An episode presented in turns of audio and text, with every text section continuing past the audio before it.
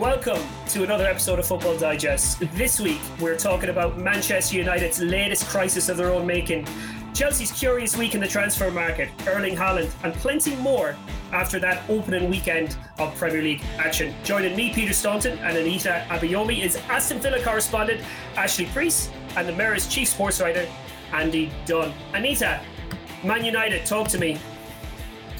I'm not gonna lie, again, I used to say Man United, the whole saga is just so comical to me. I'd sit back, watch it all unfold on TV, and just kind of laugh about it and just think better days are coming, it's fine, light-hearted jokes with my mates about it.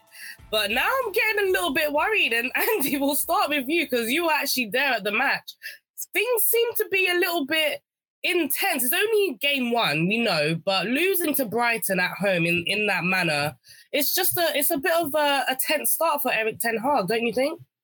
Yeah, yeah, more, more than that, um, Anita. Um, first thing, first things first. You know, and, and, we said this on Sunday. We said this in our report on on Monday for for for the Mirror. You know, you have to give credit to Brighton, who are outstanding. You know, bear in mind they've lost Bissouma, they've lost Cucurella, um, and yet they were far more organised, um, far more tactically disciplined better passes of the ball, thoroughly deserved their win. So, you know, let's get that straight first. Don't let anything dilute the excellence of Brighton and the brilliance of Graham Potter, to be frank, you know, who's emerging as a real managerial star. The type, dare I say, who could actually do a good job at Old Trafford. But the overarching thing that I took away from Old Trafford on Sunday, and, and I'll link this now with what's going to happen in the next home game at Old Trafford, was just the the discontent in and around the place. You know, let's uh, normally you go to a stadium on the opening day of a season and there's hope, there's optimism. You know, you've forgotten what's happened the year before, the season before. You've had a decent preseason. You've signed a couple of players, not many in United's case, and you have some sort of belief that had evaporated. I mean, you know, literally within within minutes of the game starting. I'm not even sure it was there. When I got to the stadium, the first thing I saw was a police cordon now, you don't often see police cordons around stadiums nowadays, you know, in this day and age, but there was one. And it was because there was a protest. There was a march from nearby Media City to the stadium. And then the game kicks off. There's protests against the Glazers. End up fans fighting against each other in the stands. You've probably seen those pictures. You know, it, it, it was a completely and utterly joyless experience if you were a Manchester United fan. On top of the fact that you were once again outplayed on the pitch by a team who traditionally, you know, you should be beating. And that's no disrespect to Brighton. The fact is, they never won at Old Trafford until Sunday. And they won at Old Trafford. And to be fair, they were a little bit unlucky not to win more convincingly when it was 2 0. They had a Stonewall penalty denied. So everything about it at the moment is, I mean, I wouldn't go as far as to say toxic, but it's not far off. And obviously now they've got Brentford away on Saturday. And then their next home game is um, Liverpool and now there's protests being organised, empty Old Trafford, um, talking of boycotting. If you remember back in May 2021, the behind closed doors game got cancelled because of stadium invaders, and just everything about the place at the moment is it's just not a happy place. Listen, it's one game. We know it's one game, but we could have predicted that because that's the way United have been playing for a long time. So it was no fluke.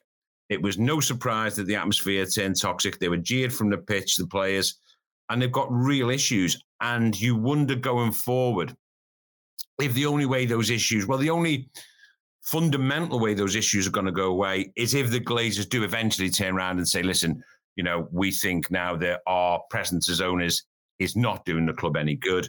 Listen, they're going to make millions and you know hundreds of millions, if not billions, out of it anyway. So you know let's not let's not think they're doing anyone a favour, but they would be if they said, "Listen, you know, Glazer, Avram Glazer was there on on Sunday. I looked over and he was listening to the you know um, the Glazers out chants.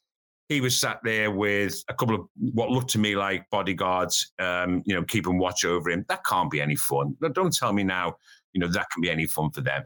And as I say, they, they, they've made plenty of money. They will make plenty of money. And it just feels now, and I think Gary Neville articulated this, it just feels now that it's come to a watershed where actually, you know, listen, who you sell it to, what happens from then on, it's very complex situation. But underlining it all is that the Glazers ownership now has become so, um, fans have become so dis- disillusioned with it that it seems like that would be the way long term. for United to change around their fortunes.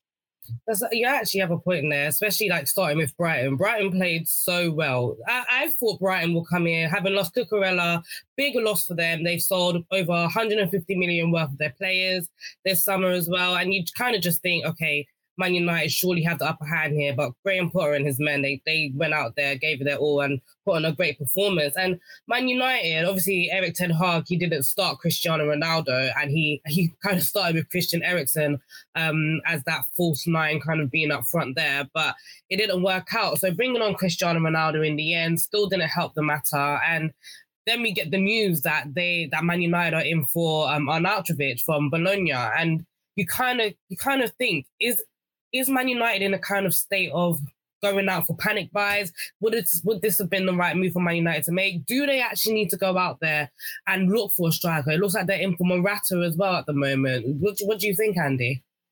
Oh yeah, I mean, I mean, they, they clearly need reinforcements. Listen, for, for me, they need they need reinforcements pretty much all over the park. There's there's absolutely no question they need striking reinforcements. I mean, I mean that, that's without doubt. If they're going to sort the Ronaldo situation out, and if Erik Ten Hag has got anything about him, then then then he'll he'll get rid of Ronaldo. He'll say to Ronaldo, right, you can go, and and, and he'll say to Richard Arnold, do what is needed to get Ronaldo out of the camp. It, he's not going to be a good influence. Um, he wasn't particularly an influence when he came onto the pitch on, on on Sunday, even though they did actually get back into the game at that stage. So that's it. So they need striking reinforcements. Marcus Rashford looks like, you know, his his touch and his finishing prowess have gone into long term hiding. He doesn't look like he's going to be scoring goals. They need um, striking reinforcements. Most of all, though, they need they, they, they, need an influential player who they hoped was going to be Frenkie de Jong, who it looks like it's not going to be. It might be Rabiot now. They need an influential player in the middle of the park. You cannot keep doing the same thing over and over again and expect results to pick up. You cannot persist with Fred and McTominay. You know, they're they're they're hardworking guys. Um, I, I really I like the idea that McTominay comes through the ranks. I think the Fred you know, you can't fault his work ethic. But those two there, the hub of midfield, it's just not going to. It's just it's just not going to work.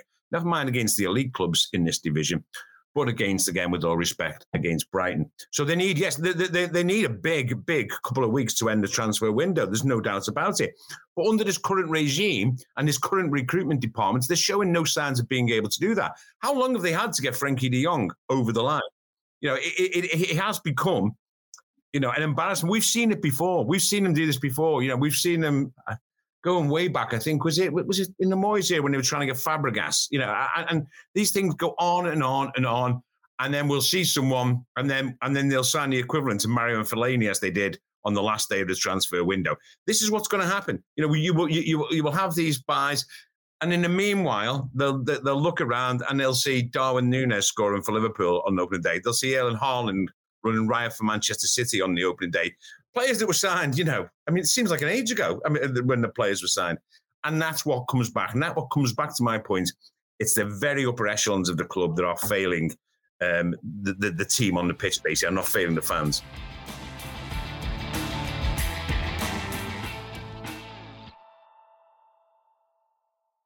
I'd have to say, I mean, if Adrien Rabiot is the answer, I'm, I'm wondering what the question is at this stage, you know. And even so, you know, you have your targets identified so far in advance that, it, you know, you shouldn't be scrambling around and the, sort of going into this third week of August looking for a decent midfield player. I just think it's crazy. Um, before we spend too much time on Man United, I want to bring Ashley in because he's been sort of nodding his head at the at the crisis talk in the background of Man United. I want to uh, get into Villa a little bit. Obviously, Gerrard had that new manager bounce when he got there first uh, much like Frank Lampard had at Chelsea, you would say, uh, when he went there in, in the first place. And then we've got Gerrard and Lampard, two of England's all time great midfielders, yada, yada, yada, facing each other uh, this weekend.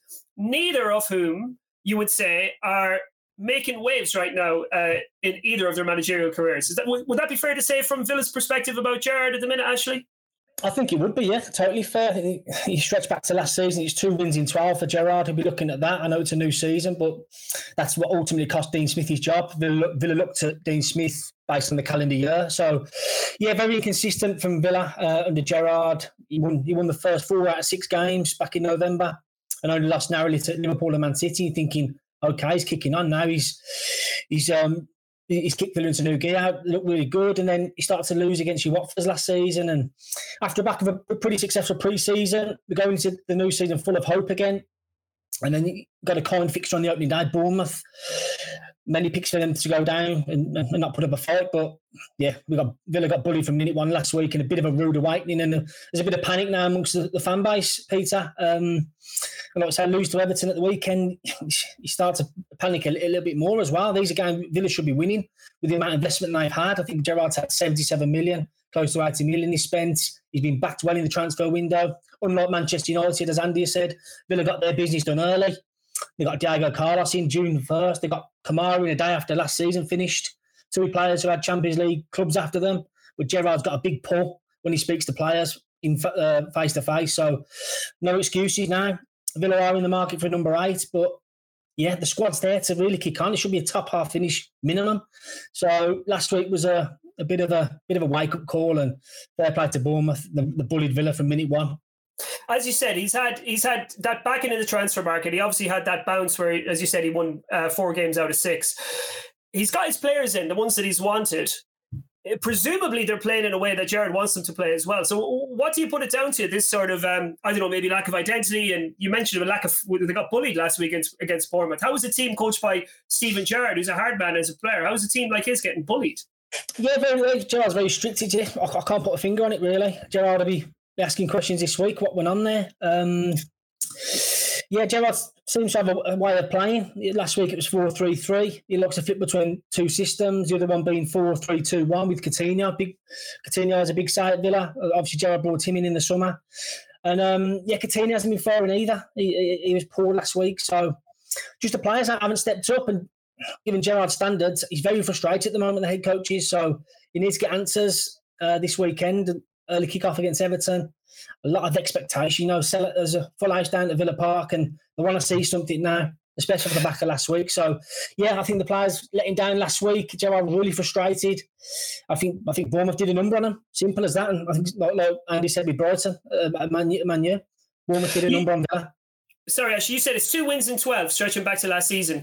Is there, this may be slightly premature, but uh, has there been grumblings from the fans about Gerrard's position, maybe? uh, from the owners, or is he as secure as he can ever be in a job in a Premier League job?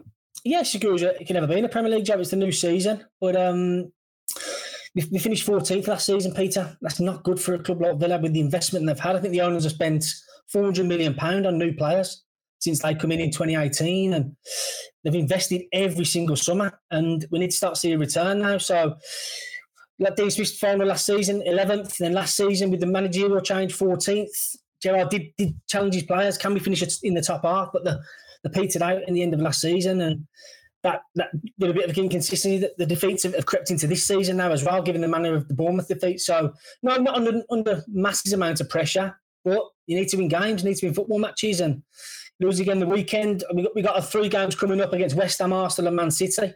Sides we we didn't beat last season, never looked close to beating last season. So it's a telling month as it is for a lot of Premier League managers. Um, so we'll see on that one. Yeah, we will. It's uh, it's so funny because I feel like the first month, and there, there are actual fan bases out there who are panicking with their managers.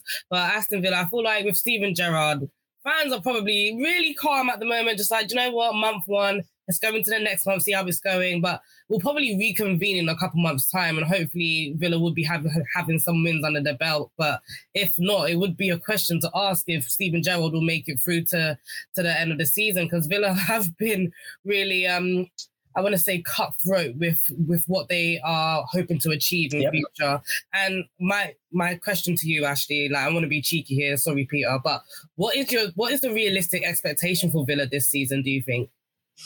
There's a lot of talk from the chief executive, Christian Purslow, European football this, European football that, in the player interviews, European football.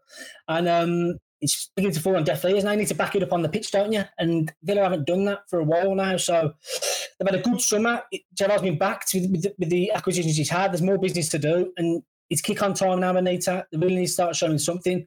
This season, for me, top half finishes minimum.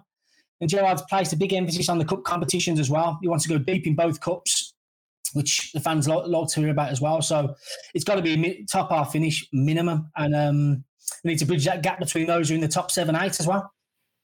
I love that. Top half finish minimum. Go big in the cups minimum. I absolutely respect that. I think it's definitely doable, especially with Aston Villa's side at the moment and the new signing as well. Diego Carlos, Kamara coming in in midfield also. I think that's definitely a realistic expectation for Aston Villa. And moving on to, to Manchester City, who have kind of stolen my heart this weekend because I really thought how are Man City going to do it without Raheem Sterling? Maybe they'll need him to come on or something like that, you know. But they just seemed absolutely fine without him there, with Erling Haaland up in front as well, getting those two goals over the weekend. Andy, I'll bring you in here. Should should everyone be scared with Erling Haaland coming into this Man City team? Is this something that the Chelseas, the Arsenals, the Liverpools, Man United should look at and think, oh my God, they're probably going to do something fantastic here? Yeah, but yes, they should. I mean, it was it was a great debut, and he's a great player, and it's it's it's obvious what he'll bring to Manchester City and bring to the Premier League. But let's face it, you know they've been scoring the best parts of 100 goals pretty much every season under Pep Guardiola. So it's not like you know they're all of a sudden going to score 130 or 140. This is what they do. They tend to average round about you know two and a half, three goals a game you know, it's it's phenomenal. It's phenomenal. It was phenomenal without Haaland. It'll be just as phenomenal. They'll probably just score goals in a different way, and I think that's what you saw on Sunday. You know, they changed the way they played as we thought they would have to to suit Haaland. You know, and they'll score goals in a different manner. How many times did you watch City, or have you watched City over the last few years under Pep? And how many goals have they scored where they get the ball to the byline? They basically have a lot of quick passes, get the ball to the byline and pull it across and there's there's someone converting from a ball that's played across. How many times Raheem Sterling? I mean, you, I mean, remember the assists? I mean, the goals against um, against Aston Villa in, in, in that memorable game. You know, came via that sort of move. What you saw on Sunday was two goals that came via a more simple pass in behind the central defenders. Haaland running onto the first one to win the penalty. Haaland running onto the second one to score with his first touch. A ball from De Bruyne now teams will have to. I mean, clearly teams will have to try and wise up to that. So how how do you how do you prevent that? I, I, I guess centre halves will drop deeper. You know, certainly deeper than they were when when uh, Haaland went beyond them for that second goal. But it's hard to actually defend against someone who's that quick, that strong, and hard to defend against players like De Bruyne and Gundogan, for example, who put the ball I think through for the penalty shout um, hard to defend against that type of ball. So, in answer to your question, is, is that yes, they should be scared, um, but scared of a different type of threat than they've had from City in the past.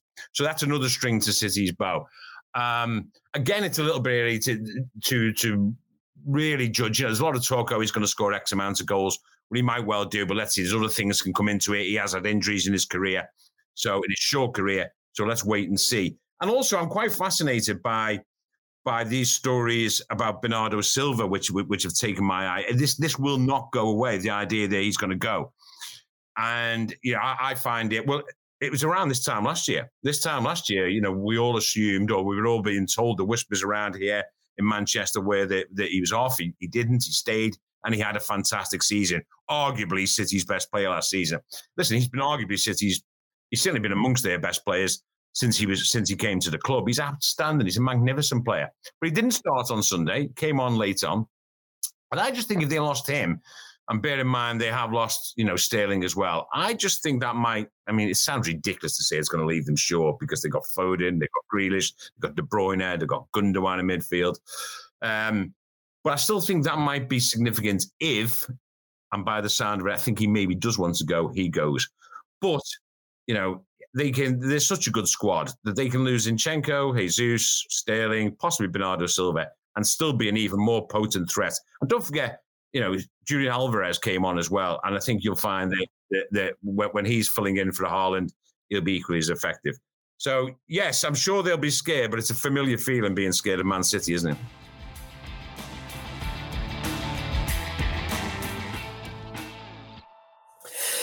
Ashley, um, Villa have had a, a, little bit of dealings with Barcelona. Obviously, this is where where Bernardo Silva is, is mooted to be going, uh, picking up um, Coutinho, obviously, as they did over the course of the summer. What a strange situation that's going on over there at Barcelona. You probably did them a favour this summer by giving them a shed load of money for for Coutinho. What must the rest of the clubs around Europe be thinking when they're when they're looking at this situation here? Just how are they managing to do what they're doing? Really, um, more questions, more questions than answers, isn't it? Really, how how they manage to to get past this loophole they're doing with, with the money that they're spending. So, yeah, I'm, I do not know. I don't know if you guys know, but they're doing what they're doing and they're getting away with it. So, yeah, it's I don't know how they're managing it really, but they are and they're, carrying on. We saw we saw this week, in Anita. I'll come to you here. We saw this week. Um, the fans outside the training ground uh, at Barcelona shouting, uh, "Lower your salary!" Uh, at Frenkie De Jong uh, as he's driving into training, and they can't register their players. Obviously, they still have players like Lewandowski, uh, Christensen, and Kessie, who, who, who look like they could even be off before they've played a first team game.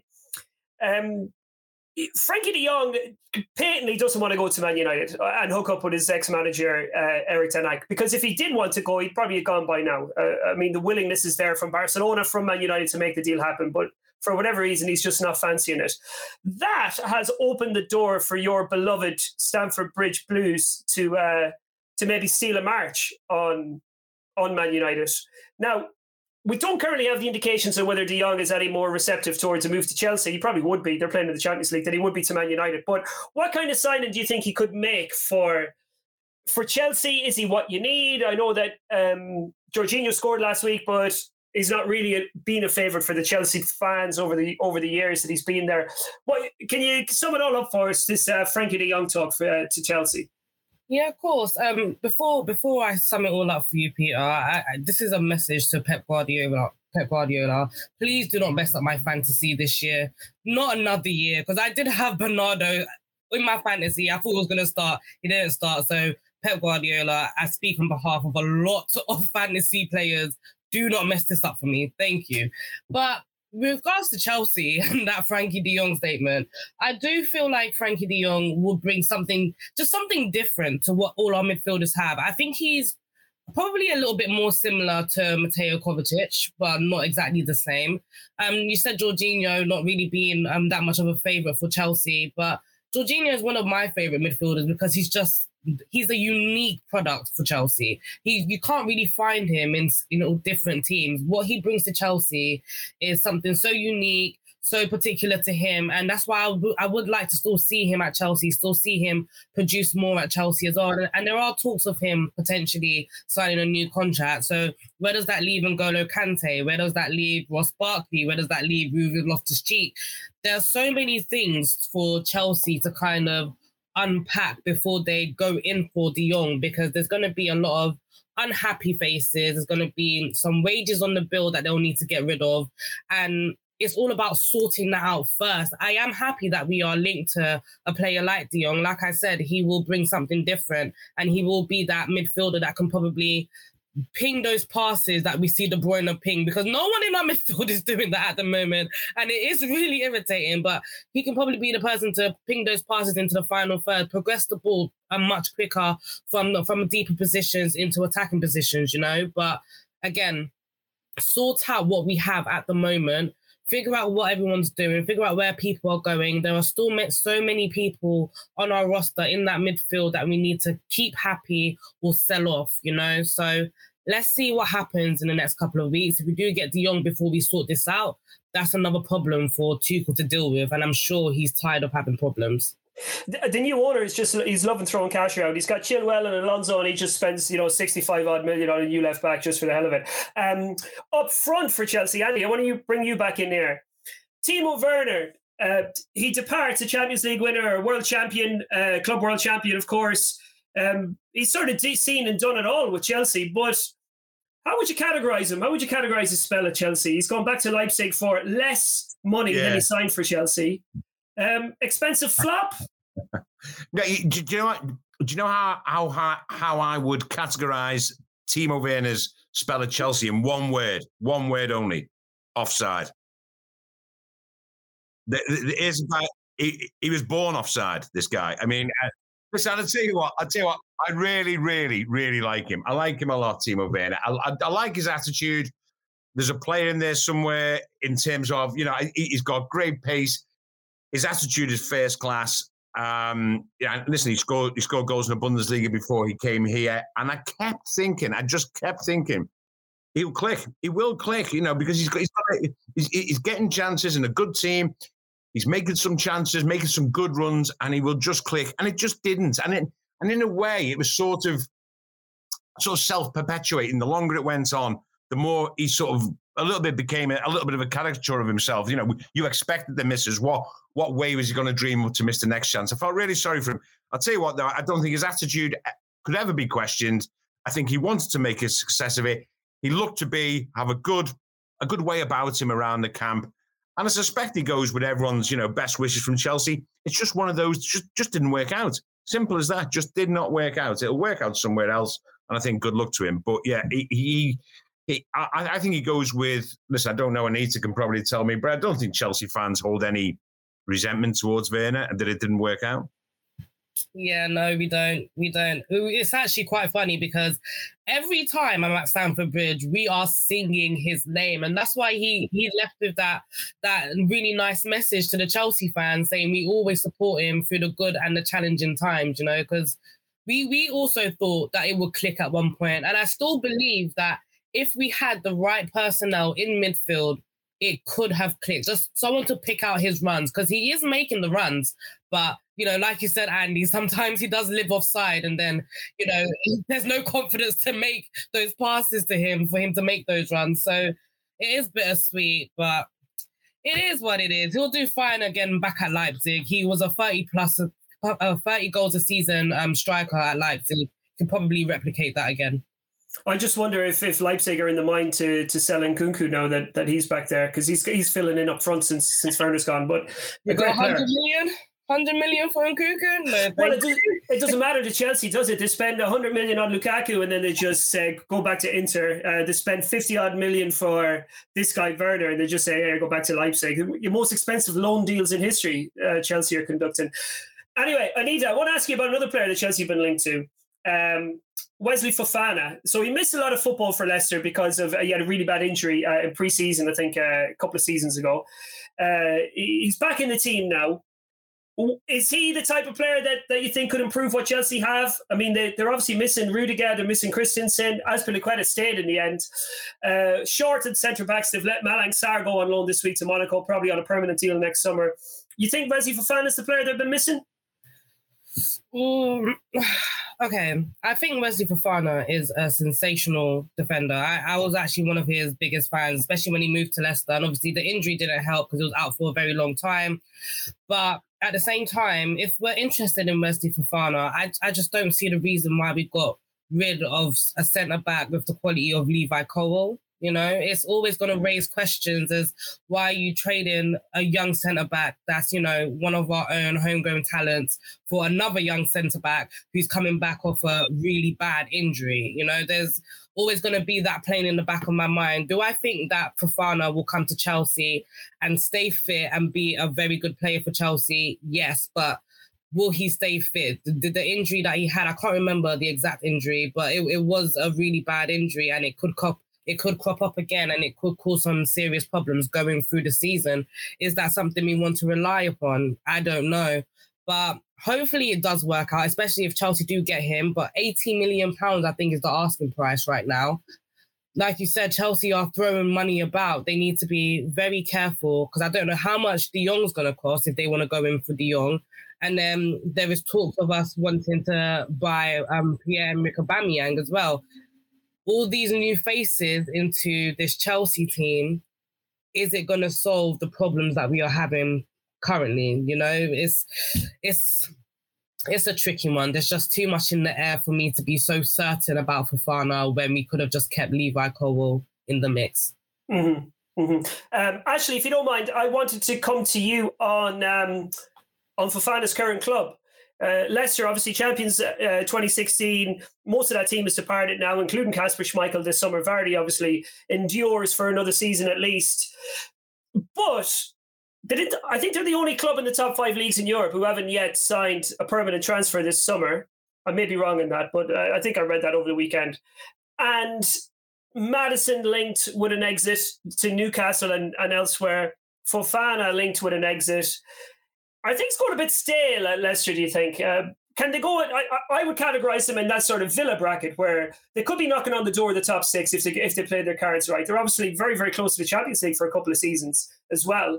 But can they climb any higher? Do you think, or are they going to sort of drop back into sort of a, a Premier League club that finishes between sort of tenth and sixteenth at this stage? At this stage, yeah, they're probably stagnating a little bit, but got a good manager, Peter Brendan Rodgers. He runs a tight ship there. The recruitment model is very good.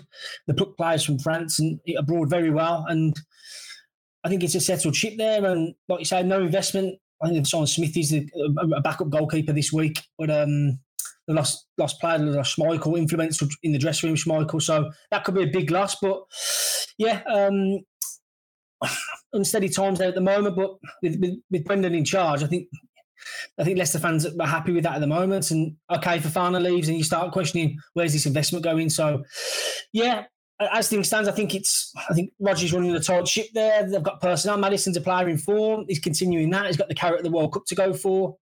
Um, and they've got good players there. Daka's a good player. I rate him. Um, Tielemans, that's, that, that contract saga's rolling on. Um, but like I say, I think personnel, a lot, of Dewsbury Hall as well, good player. So I, th- I think the, recruitment there is very good. Good manager, decent players. Okay, they need more investment. I think the Leicester fans will be the first to tell you that. But at the moment, I think it's a happy camp, and, and long may that continue. So two, more, a little over two more weeks of the window left.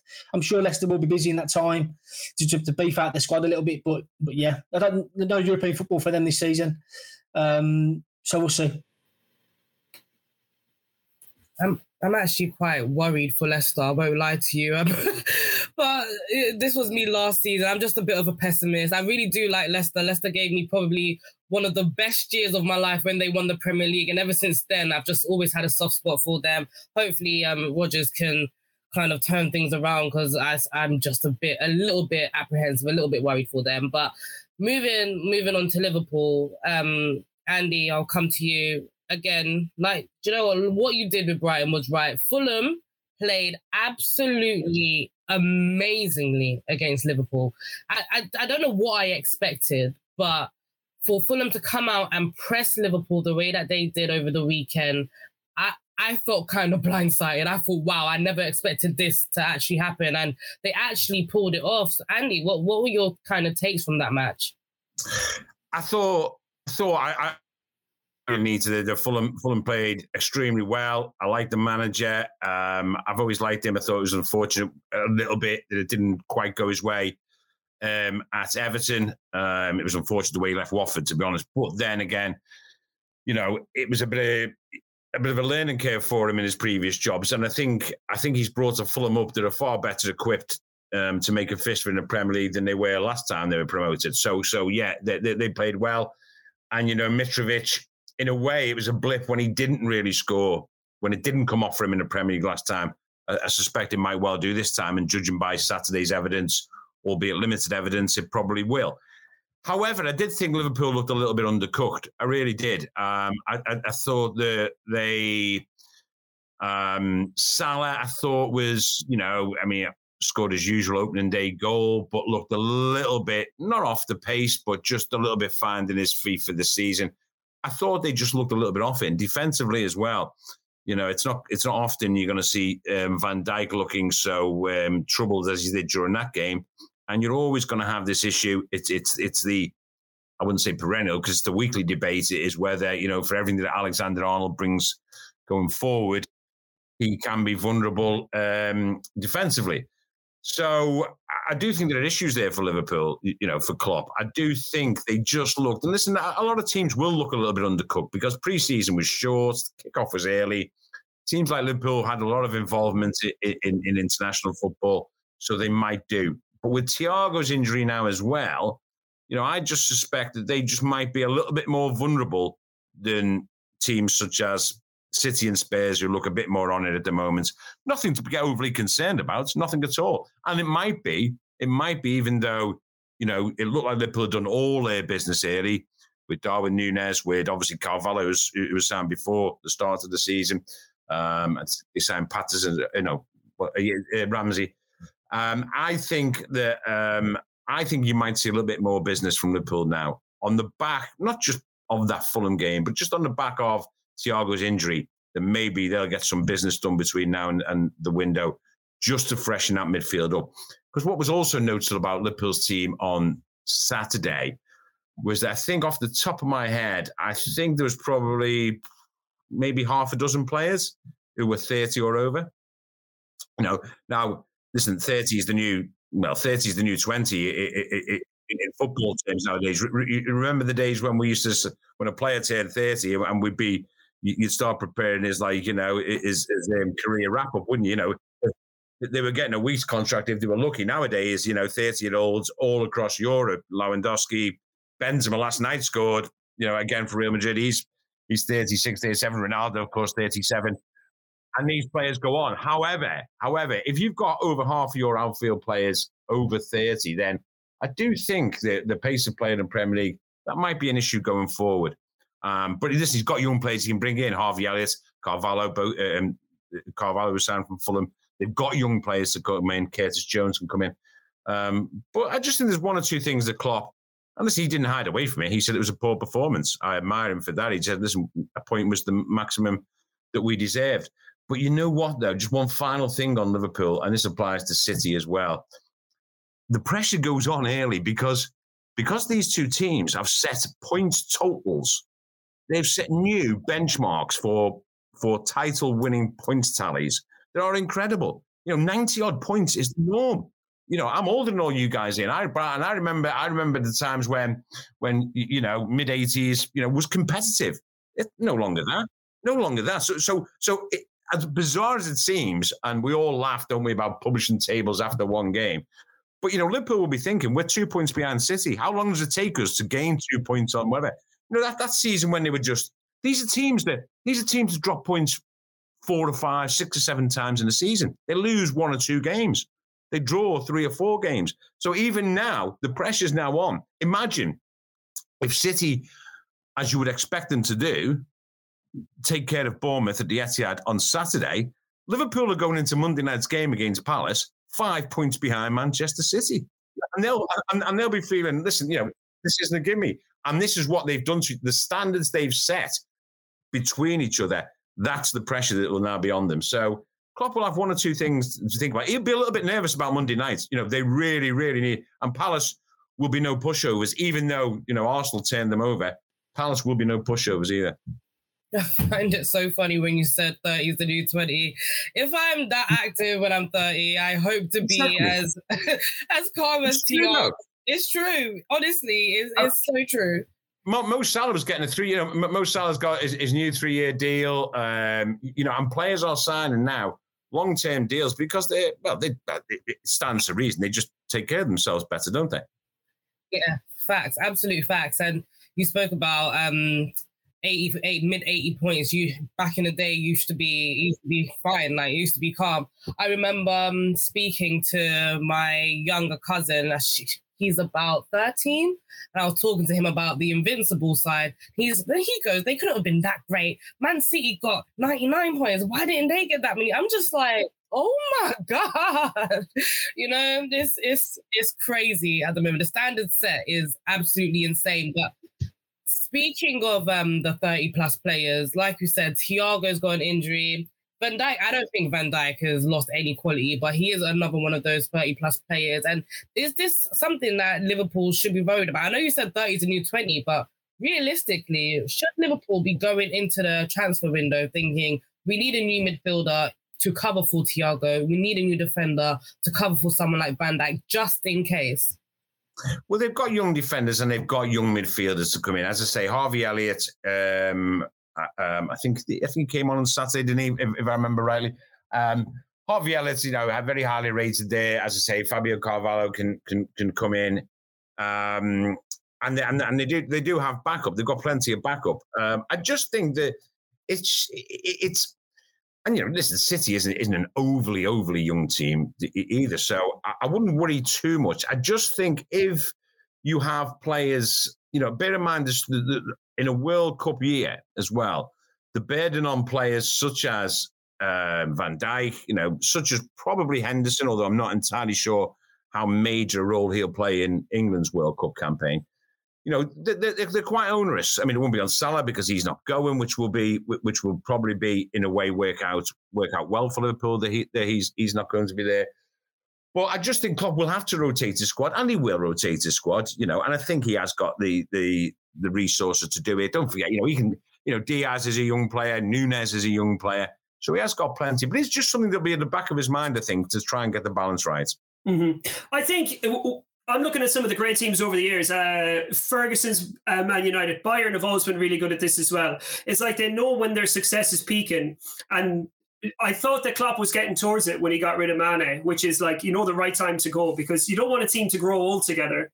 Um, and I just think that maybe you know you mentioned the likes of Alisson, Fabinho, Van Dijk, Thiago, Salah, Mane, who was there, uh, Firmino uh, Henderson, all those guys are are in danger, I think, of growing old together. So for yeah. me, it'll be interesting to see uh, what they end up doing. And I just, um, sorry, Peter, if I just mention one thing on that, I just think age is an issue, yes, I, I do think that, that that's an issue about growing old together. I just think as well, just very briefly, I just think sometimes it it, it, it just helps to refresh it, doesn't it? It just helps to refresh. I mean, that's what that's what in a way Guardiola does. Like you know, by bringing in you know, Kalvin Phillips, for example, you know, and, and Haaland, and you know, it, it, just freshens things up. And I think you know, people get, you know, people get then just get too familiar with each other and maybe get into a little bit of a rut where they just think, you know, this is automatically going to happen. And now it won't. You know? And now he's fresher up with Nunez, Diaz, and, and and it just changes things around a bit. Mm-hmm.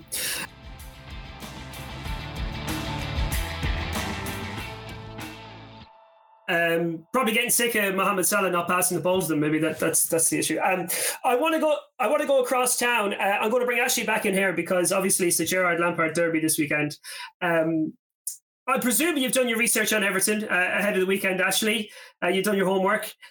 They were defeated by Chelsea last week, uh, only by a penalty kick, and obviously suffered that bad injury to to Godfrey as well despite that defeat, there's been, I would say, maybe sort of renewed optimism around Everton this week. Uh, the, the new signing that they brought in, the Belgian midfield player Onana, I'll tell you, on the continent, this guy is unbelievably highly rated. Like they're talking about this fella in the same breath as the potential to be somebody as good as Paul Pogba was when he when he first emerged at Juventus. I think they've actually got a great deal here. I think Onana is going to end up being in the Belgium team uh, by the time the World Cup rolls around. He's a fantastic player. He can be anything box to box, he can sit, uh, he can create, link the play, break up the play. I love him. I loved watching him for Lille last season. I think he's a fantastic player. Um, not to put uh, Villa under too much pressure for this weekend. I think Everton have done really well to get him in. Uh, and also they brought in Conor Coady, who a really experienced Premier League centre back, but he's in the middle of a three centre back. Really, he's not going to play in a partnership. I don't think. So maybe there's a hint there that Lampard might might change things up and switch to uh, a back three on a full time basis. I know he's played with Seamus Coleman as a right sided centre back on occasion as well, but I think we'll end up playing with a a back three on a more consistent basis. What do you think of Everton, Ashley? What's gone on this week? What's gone on over the course of the preseason? You know, the underwhelming signings that they've made over the course of the last few years. My God, the money that they've wasted. Um, tell us a little bit about um, how Villa are approaching this one for the weekend. Well, on Everton, I think the fans are backing Lampard. He's seen that last season, back in the last season. They're right behind him. Um, that's what you need, fan support right there. And this week has boosted that. Onana, I've seen Roberto Martinez said he's one of the most exciting prospects in Europe. Conor Coady, fantastic for the dressing room. If anything else, you need these characters in and around it. Jan Tarkowski, very similar. Um, so he's building a good core of players there. Um, so yeah, the fans are right behind the manager they're at the moment it's a bit mixed bag at the moment, given the signals that have been out from the board, European football and whatnot. And as Andy said about not changing the guard almost at Liverpool, but at Villa, you see Tyrone Mings now. He's not, not he's not on the first name of the team sheet. A lot's happening there. So Villa are evolving in that way as well. So, so yeah, um, bit of a transition period for Villa this summer. Like the, the, the favourites under Dean Smith previously, they're not favourites anymore. Hence, Tyrone Mings not being involved last week, which is a bit of a funny thing that's played out there with, with Gerrard's comments afterwards. Look me in the eye, tell me when you're ready, kind of thing. Um, he changed the captaincy there, Gerrard, as well, which is very interesting. A week before the season, changing the captaincy. I don't know why why he didn't do that start of start of pre-season. He nips it in the bud then. So if you, you lose on the opening day, you don't play Mings, everyone's thinking, what's going on now? What, has there been a fallout? But I've been told there hasn't been a fallout. It's just people look people just look for a, a scapegoat of reasons to have a bit of a pop. So yeah, a bit of a change at Villa this season, like I've said, and interesting game on Saturday. Huge game um, in the grand scheme of things. I know I know we're only two games into this one, but Everton are a lot of people's picks to, to struggle again. And Lampard, I think Lampard build that us against them mentality again, try and try and galvanise them that way. He's got some good leaders in that dressing room. Um, and yeah, Villa need a result, Peter. Really need a result. Yeah, I was going to just, uh, I was good. Sorry, Andy, I was just going to mention the Mings thing uh, again uh, with Ashley. You know, this is a player left sided centre back. I remember him being linked with Man City a few years ago because Guardiola loves that left sided centre back. Uh, he's obviously been in the England reckoning. I've been in and around the England squad for a long time. I think from the outside, a lot of people, fans of other clubs, might look at that situation and think Mings would start every week for my club, uh, whereas Gerrard has him on the books, and um, you know he's setting new challenges to try and get back into the team. Um, on merit, do you think Mings is in Villa's best eleven at the minute? Um, yeah, I made far too mistakes last season. Um, if you if you ask me now, and you ask the fan base off the back of the Bournemouth defeat, everyone's saying, "Well, wasn't Mings there? He's a leader. They scored off two set pieces." Mings win a lot Mings wins a lot of first contacts, and we missed a leader on the pitch, which was the case, and that was Gerrard's prerogative not to play Mings on that day. His comments afterwards, for me, I think I think they blown out proportion. If you're not not not aware of what he said, he said Tyrone needs to look me in the eye and, and tell me he's ready to play. He come off the back. It was quite damning. There's no filter with Gerrard. He, he says how it is. He's very, very, very forward. You know, he speaks I, I quite like. Um, doesn't mince his words. But I think Mings has had a confidence hit, Peter. Gerrard has spoken him being quiet around the changing room. Obviously, he was last season's captain for a year. He's had his band stripped of it. He has.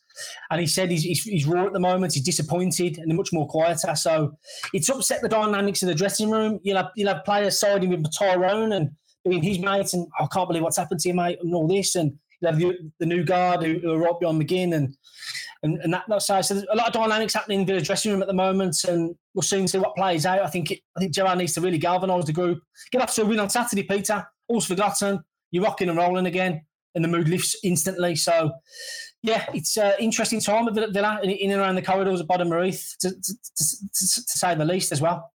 Andy, what were you going to you were going to jump in on Gerrard and Mings there? Is that I, right? Well, no, no. A couple of things. I, I was going to jump in on, on Everton. I mean, it's interesting, and, and also, you, know, it doesn't seem that just just quickly, Ashley. It doesn't seem that it looks like Ollie Watkins might have a, a little bit of a battle to make to make himself an automatic choice. I'll tell you what, Everton would take Ollie Watkins in a heartbeat, mate. We'll see what plays out in this two weeks left of the window, you know, because I don't think Ollie Watkins likes playing second fiddle at the moment. I think he's had his confidence hit as well like, I've told you before we, we joined on air. Watkins hired a finishing specialist over the summer. He's not he's not he's not happy with that side of his game. He's been Villa's top scorer for the last two seasons, fourteen the previous year, eleven last season. But he misses too many chances. If you ask the, the, the Villa fan base, misses too many one on ones. But he gets in the areas. I think Everton, if you're looking for a striker, obviously with Calvert Lewin's injury, conversations could happen. Lampard could promise him, "You'll be my main man here." You know what I mean? It's it could be tempting. So I think Ollie Watkins is one to watch. Yeah, what, what, what I was going to say, Pete, just quickly, I was actually going to just interject on Everton because I, I, was also at um, Everton's game against Chelsea on Saturday. And just to back up what Ashley said, you know, the, the fans are 100% behind Lampard. You know, they really, really think Lampard gets the club and is a great asset. But, you know, that goodwill only goes so far. And what Everton need between now and the end of the window is to try and sort out somehow their striking issues. You know, they've let Richarlison go um, through financial need because they're trying to get back some of the money that, as I think it was, I think you quite rightly referenced, has been blown over these last five or six years of Moshiri's reign, half a billion pounds. Um, but they need they need to sort it out. Richard, uh, Richarlison's gone. Dominic Calvert-Lewin is injured, and I think that injury might be I mean, I don't want to jinx him, but I think that might be a little bit more serious than, than maybe the club is letting on. So that'll be a while. And they they tried Anthony Gordon as a false nine against Chelsea, and it just did not work. I mean, it just did not work. And not surprising because he can't play as a false nine. Um, so they, I mean, so so the bottom line is, I agree completely. Onana came into the um, into the into the stands, got a fantastic reception on Saturday. Um, you only hear good things about him. Obviously, you've seen more of him than I have, but anyone who's watched him at Lille says an extremely exciting player. So that's good, but they need strikers. Simple as that. They need goal scorers um, if they're going to avoid what they had last season, which was a season of struggle. Yeah, and almost ended in relegation. Um, yes. Obviously, one of the players that they did lose, who you mentioned there, uh, their talisman in a way, uh, Richarlison, looks all the worse now that that um, Dominic Calvert-Lewin's been injured. I, w- I want to go to his to his new club. Actually, um, what a result last week! I mean, Southampton are going to struggle this year. I, I, albeit I, I, I think they're going to be in and around the bottom five at least. But a good statement from from Antonio Conte, from Spurs, from Kulusevski in particular, Ashley um, I don't know. I think they're going to be outsiders for the title this year. I think Liverpool, you know, that opening day draw against Fulham, they have their vulnerabilities. We mentioned Haaland's injury problems. If a gap opens for a Leicester City style 2016 run, it's going to be Spurs in my book. That's going to that, that could upset the apple cart. What do you think? One hundred percent. They've got they've got firepower up front now. Richarlison one's on the bench for them. They've got a really good front three. I like Romero a lot, and end of the day, Peter, they've got a really good manager. He's had a really good go at it as well. Recruitment's been solid, and they've got, got, got a squad to go, to go and compete now in Man City Liverpool for me. I think they're running really close as well. Um, so, yeah, they've got all the tools necessary to, to, to, mount a title charge. I'm in your camp. I really am. They've got goal scorers. Yeah, I, I, I think they have a really strong season. I think the favourites finished third, and that's a given. So, um, I think Conte will have a good go at it for sure. They've Yes, yeah. I mean, I, I agree. I was. They've got. You know, listen. You can't underestimate what a what a what, a manager Antonio Conte is. You know, they've got. They've literally got someone. I agree with everything actually says about the whole team. Listen, the team looks balanced. The squad looks balanced. You know, if you can have Richarlison on the bench, you know, a fifty million pound player on the bench, it's not what Daniel Levy was about. You know, it looks like he he is. He has conceded that they need to spend like that, and on that type of squad player for Antonio Conte. So I agree with everything. You know, uh, Kulusevski is just a sensation. You know, he's been absolutely fantastic. You know, you wonder how come, you, know, he, he, he's actually, you know, actually came on on on a on, a, on what is a loan essentially. Fantastic. Other players that improved, players that he will improve. Ryan Sessegnon. I mean, honestly, you know, uh, here is a player who's going to be absolutely different class under Conte. Conte will have him fit, fit, absolutely fit and fiddle and there to make an impact. So he's got a great squad.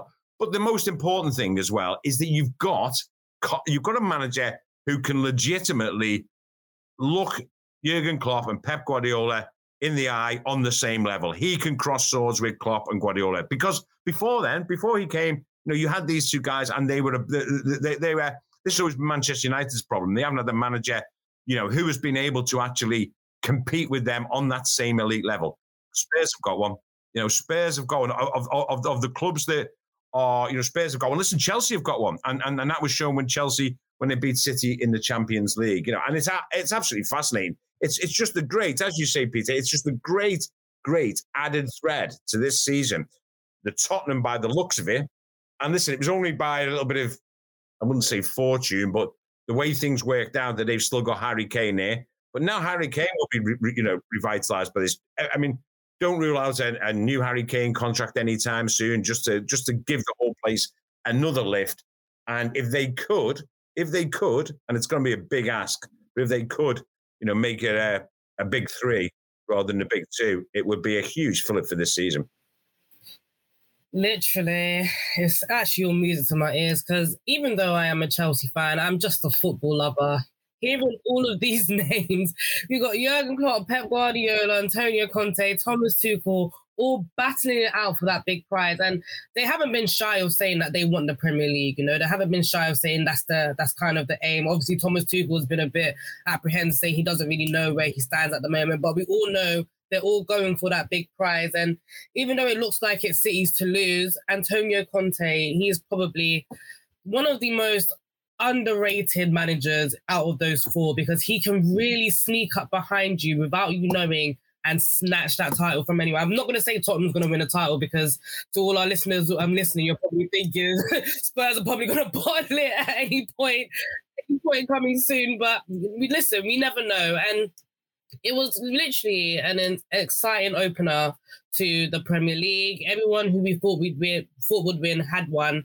um, apart from probably Aston Villa. Sorry, Ashley, but probably Aston Villa and obviously Liverpool drawing to um, Fulham as well. But we're in for another treat this weekend, and hopefully we'll be back next week with a couple more interesting bits and bobs to go through. Obviously, I'm Anita Bomi. I host this with Peter Staunton and Andy and Ashley. Thank you for joining us today. Make sure you make sure you keep an eye on social media. Make sure you get involved in a conversation with us. If if I said something that you don't agree with, let me know. Hit me up. Let me know. Let's talk about it. But yeah, we'll see you guys next week.